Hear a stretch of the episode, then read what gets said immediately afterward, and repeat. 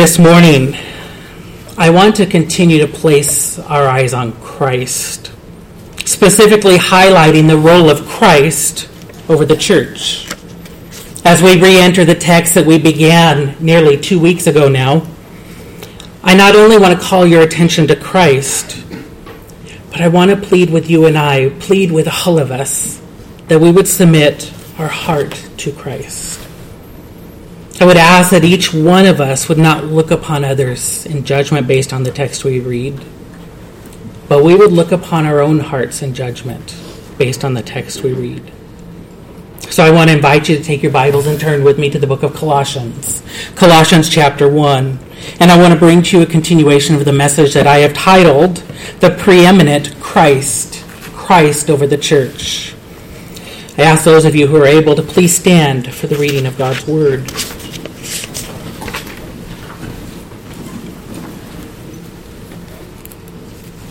Colossians chapter 1. And I'll begin reading in verse 15. He is the image of the invisible God, the firstborn of all creation.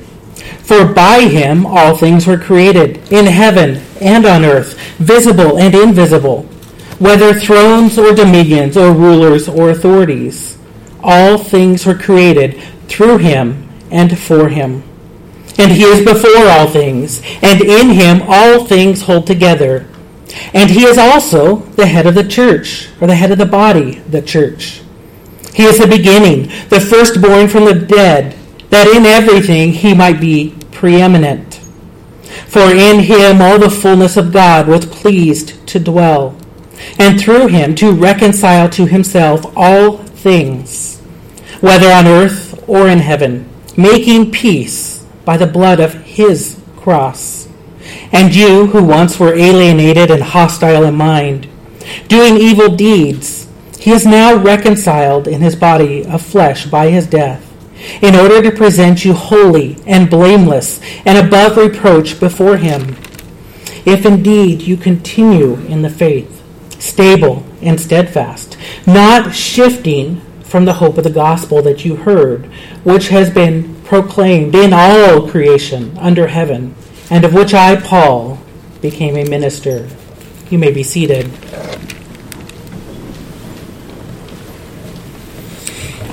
In the late 1800s, a movement was afoot in England to unofficially unite the churches and bring them closer together. By and large, this was received with great enthusiasm. And Sylvester Horne, writing of this trend, says Everywhere, the response was indicative of the resolve to make the Christianity of the 20th century simpler and pure, aggressive, unsacerdotal, and free. The movement was met with little discernment. Only a few were really concerned about the implications that it would have. They failed to consider the cost of unification in this case.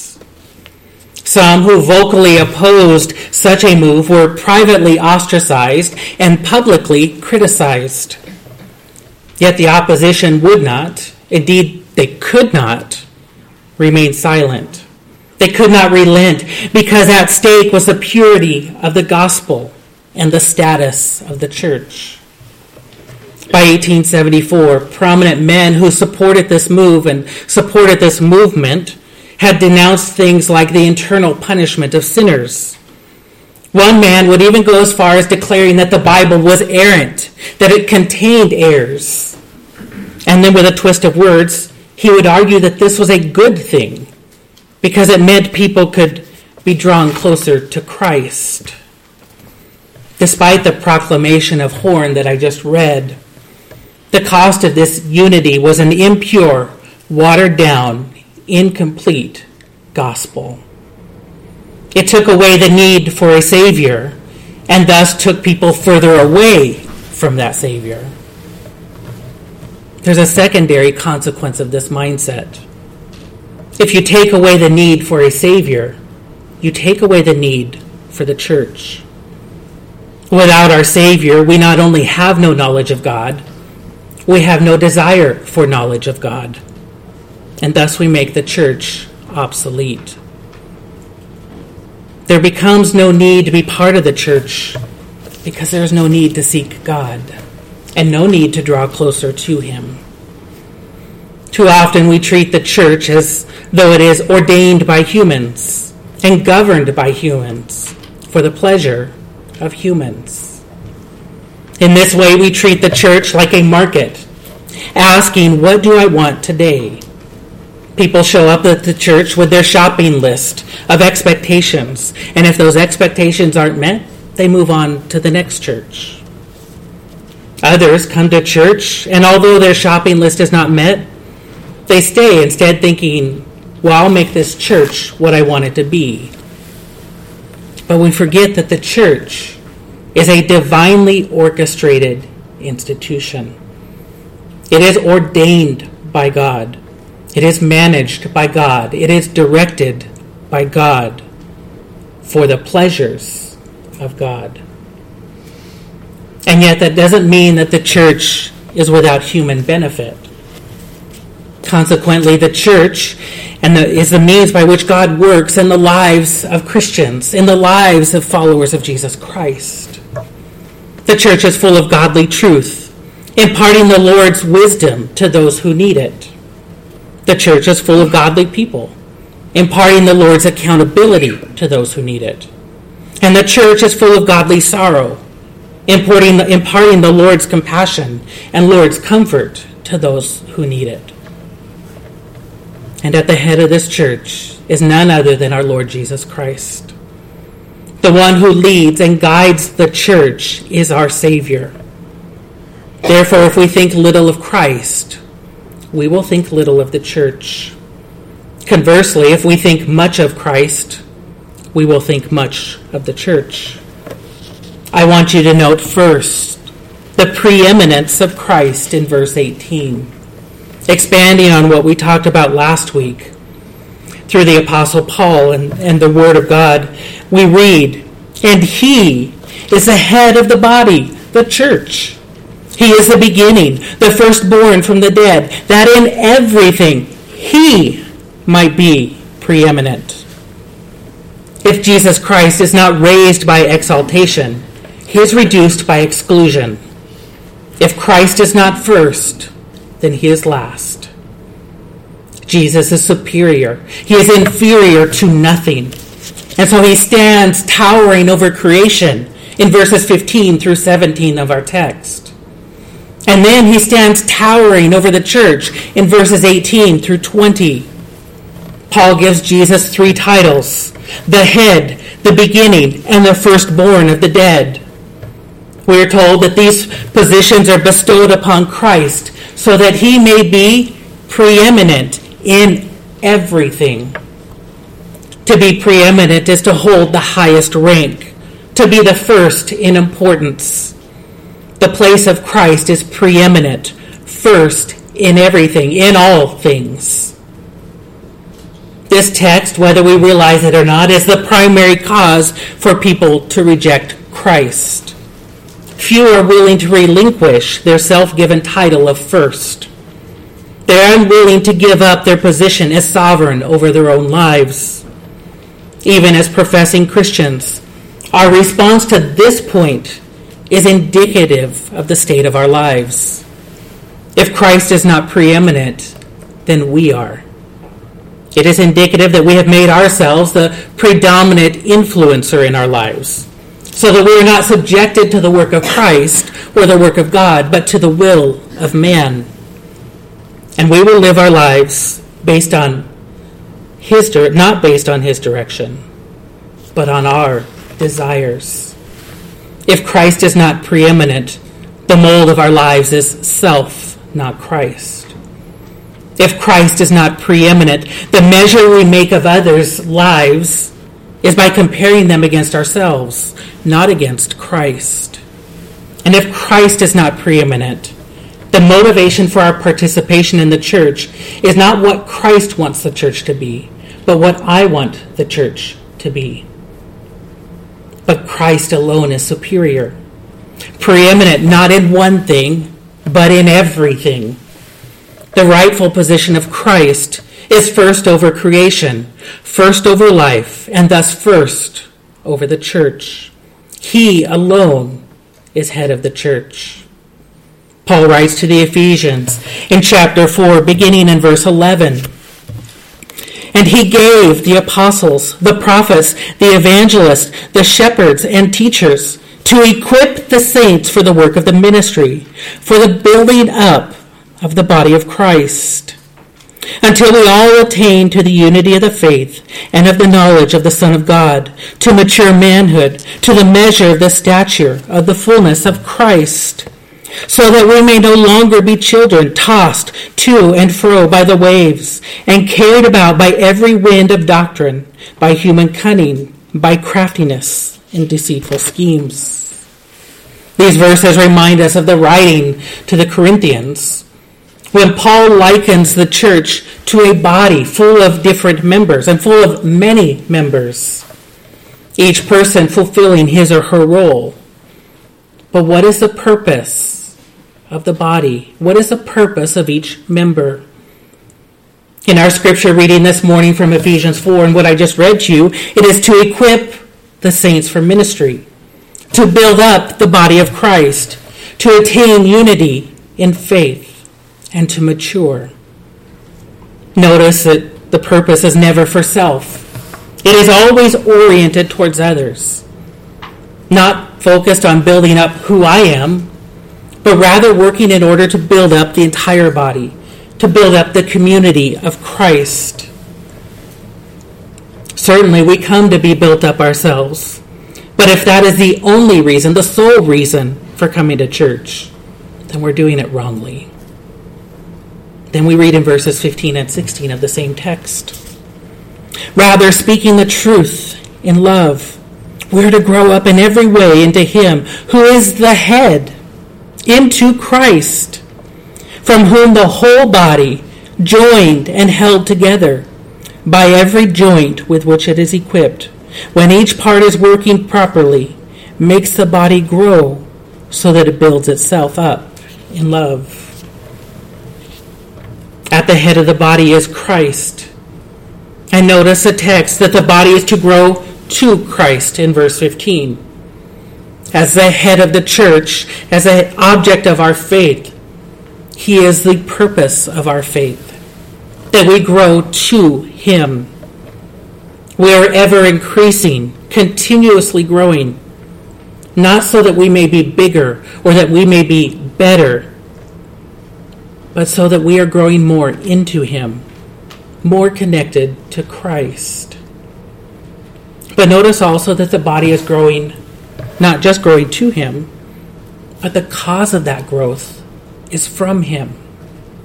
The CSB, the Christian Standard Bible, expresses it more clearly, saying it this way in verse 16 From Him, the whole body, fitted and knit together by every supporting ligament, promotes growth of the body. From Him, the whole body grows.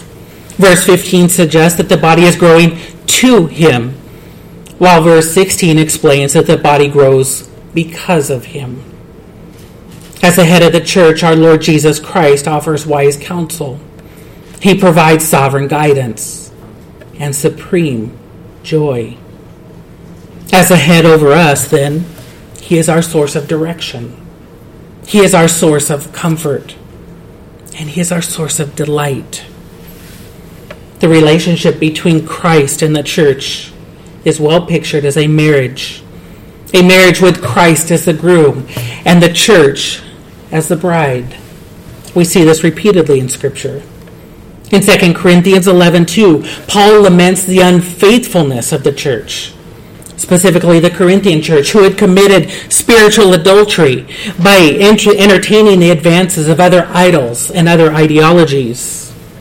Ephesians 5:25 pictures the love of Christ and his love for the church compared to that of the love of a husband for his bride.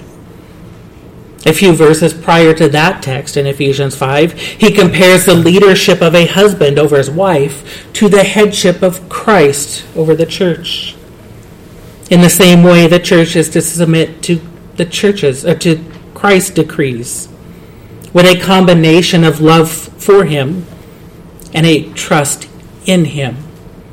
Trusting his ability to lead, and trusting his willingness to lead in a manner that reflects his loving love and care for the church.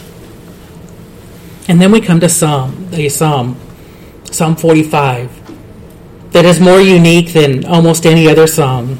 And it takes on this perspective not taken anywhere else.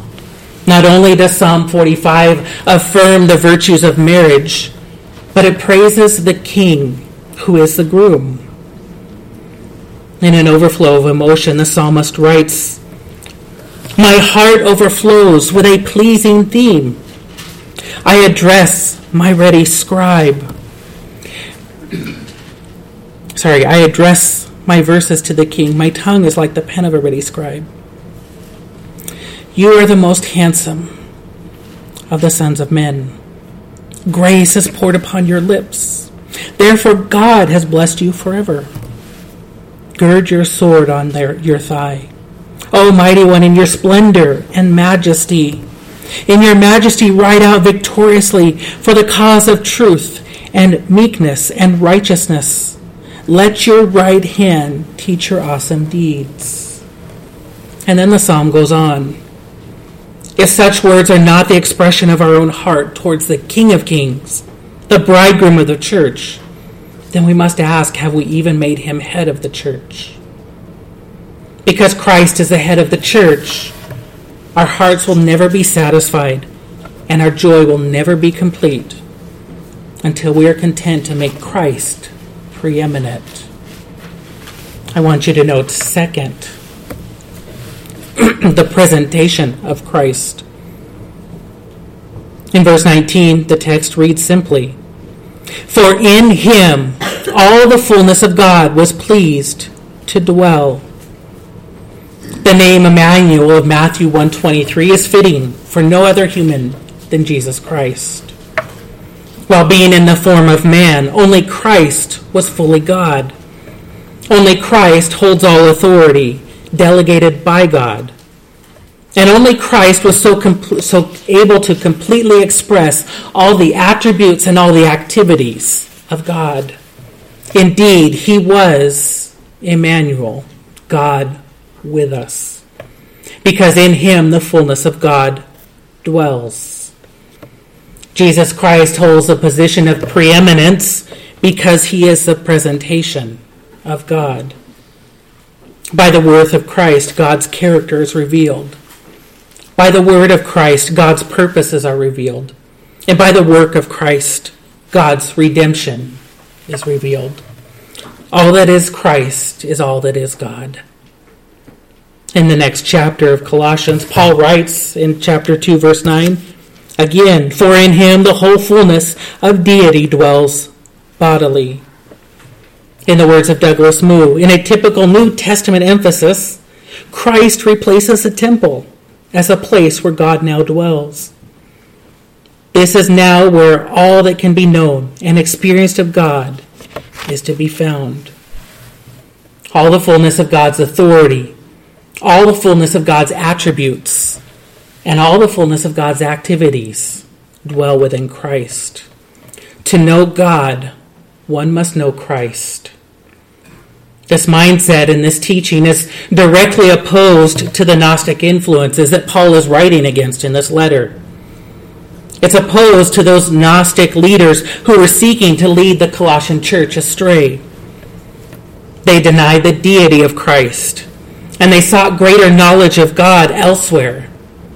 But while they did that, the inspired word here written by Paul proclaims that a knowledge of God comes from a knowledge of Christ.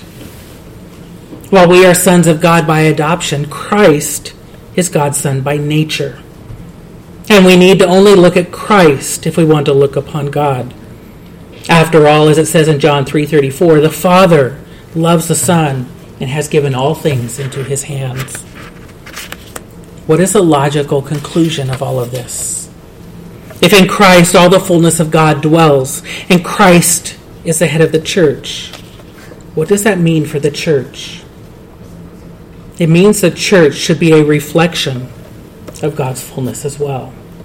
Not that the church is God, but that the church reflects God in worth, in word, in work, and in worship. In worth, the church values God by valuing people. We point to the preeminence of Christ by pointing people to the redemption of Christ. We model his activities and his attributes. This is not so that people will see the worth of the church, but so that they will see the worth of God. In word, the church reflects the fullness of God by proclaiming the fullness of God's truth. We do not endeavor to preach our own opinions, our own preferences, and our own desires, but instead we preach the full counsel of God's Word. In work, the church reflects the fullness of God by doing the full work of God. We exert ourselves in evangelism and discipleship to see others become fully dependent and fully mature in him as we'll read about in colossians 1 28 and 29 and finally in worship the church fully reflects god by fully worshiping god worship is a result of who god is not who we are and therefore worship must be all consumed by god's glory and all directed by god's goodness with Christ, who is the fullness of God at the head of the church, the church must be a reflection of who God is. As Christ is a presentation of God's fullness to the church, the church must be a presentation of God's fullness to the world. In the words of Richard Sibbes, when we begin to think of anything in ourselves, let us go to our head, to Christ, in whom we have all we have and all we hope to have of his fullness we receive not only grace for grace, but glory for glory. Finally, I want you to note the provision of Christ in verse 20.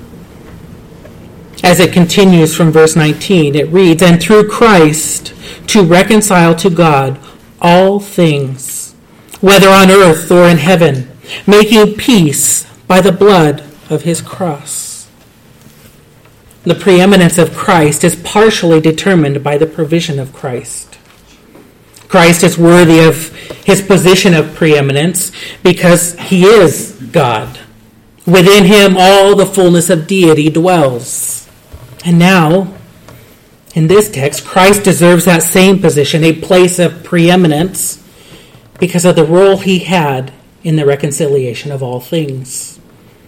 As the one who redeemed the church, he is preeminent over the church. In the horrendous death of Christ, the horrendous sin of man was nullified, and the horrendous judgment of God was abated. In a book called Startling Questions, J.C. Ryle writes poignantly this bit of a longer text. He says, I cannot think little of sin when I look at the cross of Christ. Do I want to know the fullness and completeness of the salvation of God and the fullness and completeness that He has provided for sinners? Where will I see it most vividly? Shall I go to the general declarations of God's mercy in the Bible? Shall I rest in the general truth? Excuse me, shall I rest in the general truth that God is a God of love? No. I must look at the cross of Christ.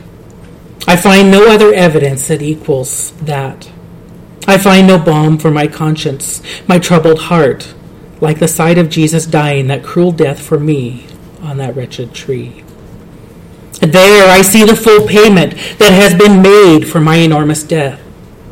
The curse of the law that I have broken has come down on the most holy one who suffered there in my place. The demands of that law are satisfied. Payment has been made for me to the othermost farthing. It will not be required again. I might sometimes imagine I've gone too far to be forgiven. My own heart sometimes whispers that I am too wicked to be saved. But in my better moments, I know this is all my foolish unbelief.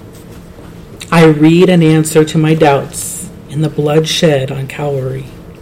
I feel certain when I look at the cross that there is a way to heaven for the very vilest of men. Notice what it is that is accomplished by the cross.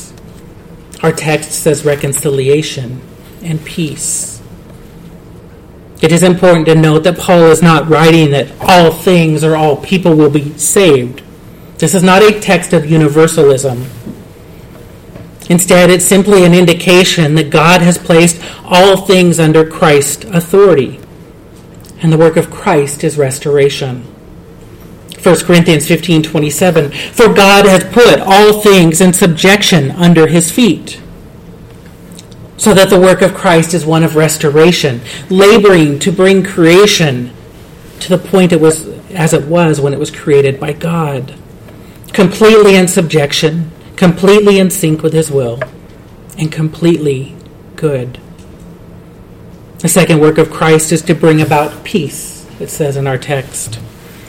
Romans 5:1 Since we've been justified by faith, we have peace with God through our Lord Jesus Christ. If through Christ we have peace, that suggests that apart from Christ, there exists enmity between God and man. Without Christ, humans can only exist in a state of animosity and hostility towards God. Is it any wonder then that the world works so steadily and so fervently against God? Without Christ, they lack peace with God.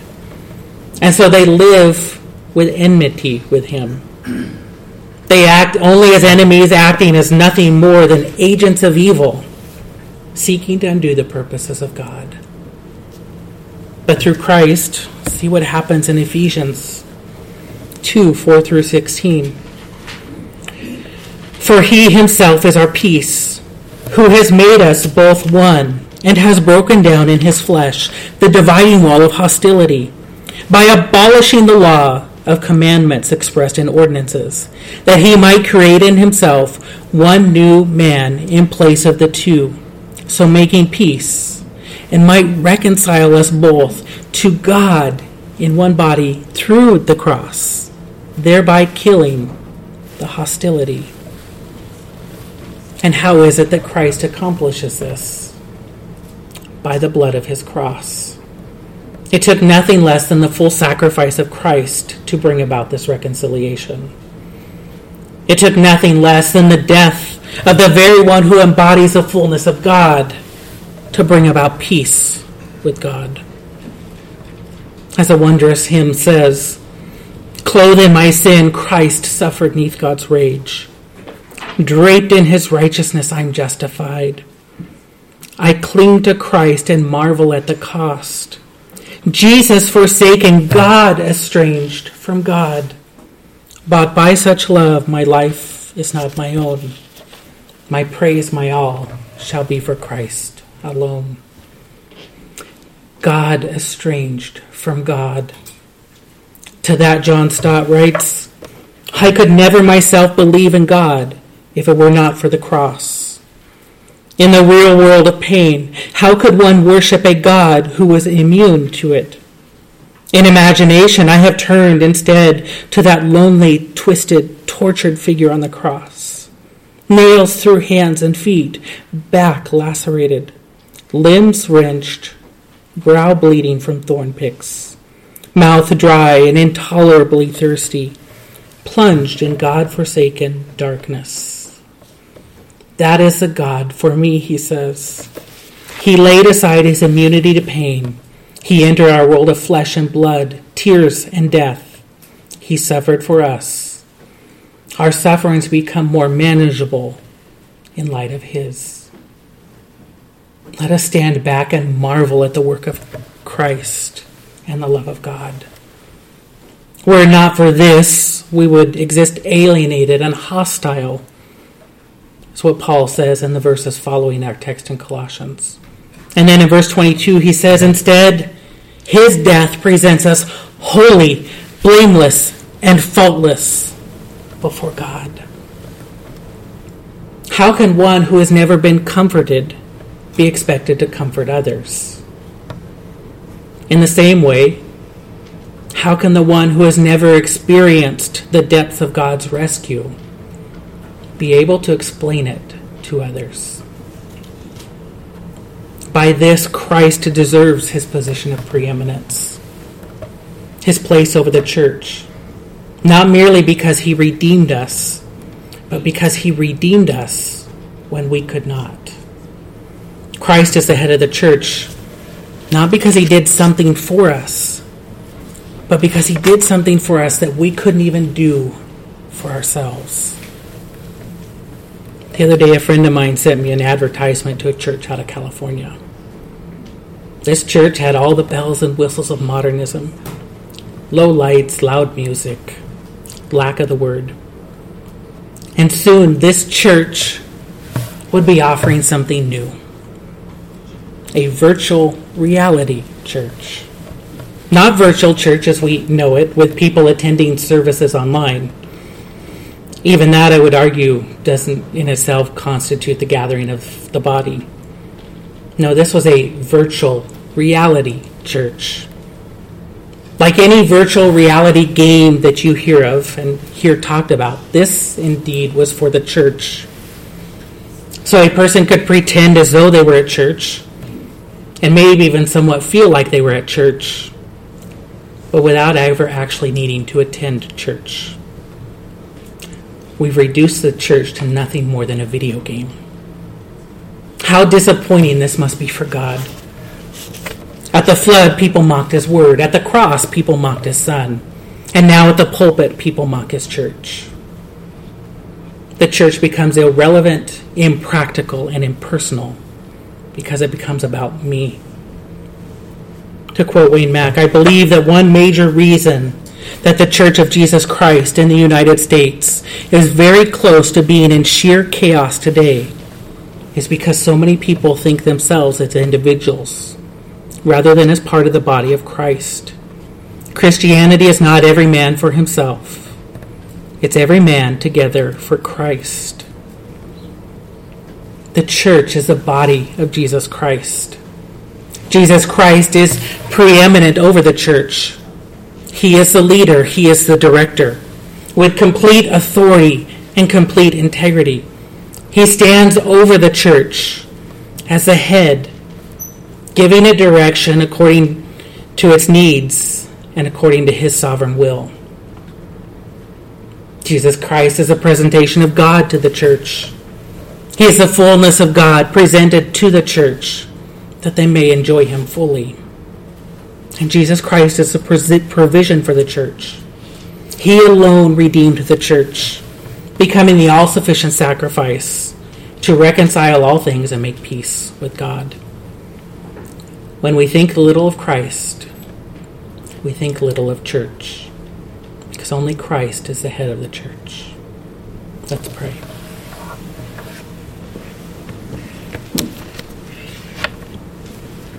Father God, we're grateful that we have the church, not the building, but the body, the body of Christ, Lord.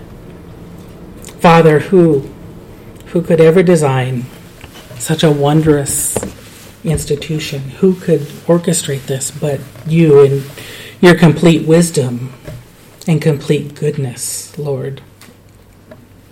Father, it is indeed a great privilege to be part of the body of Christ, to be part of the church, Lord.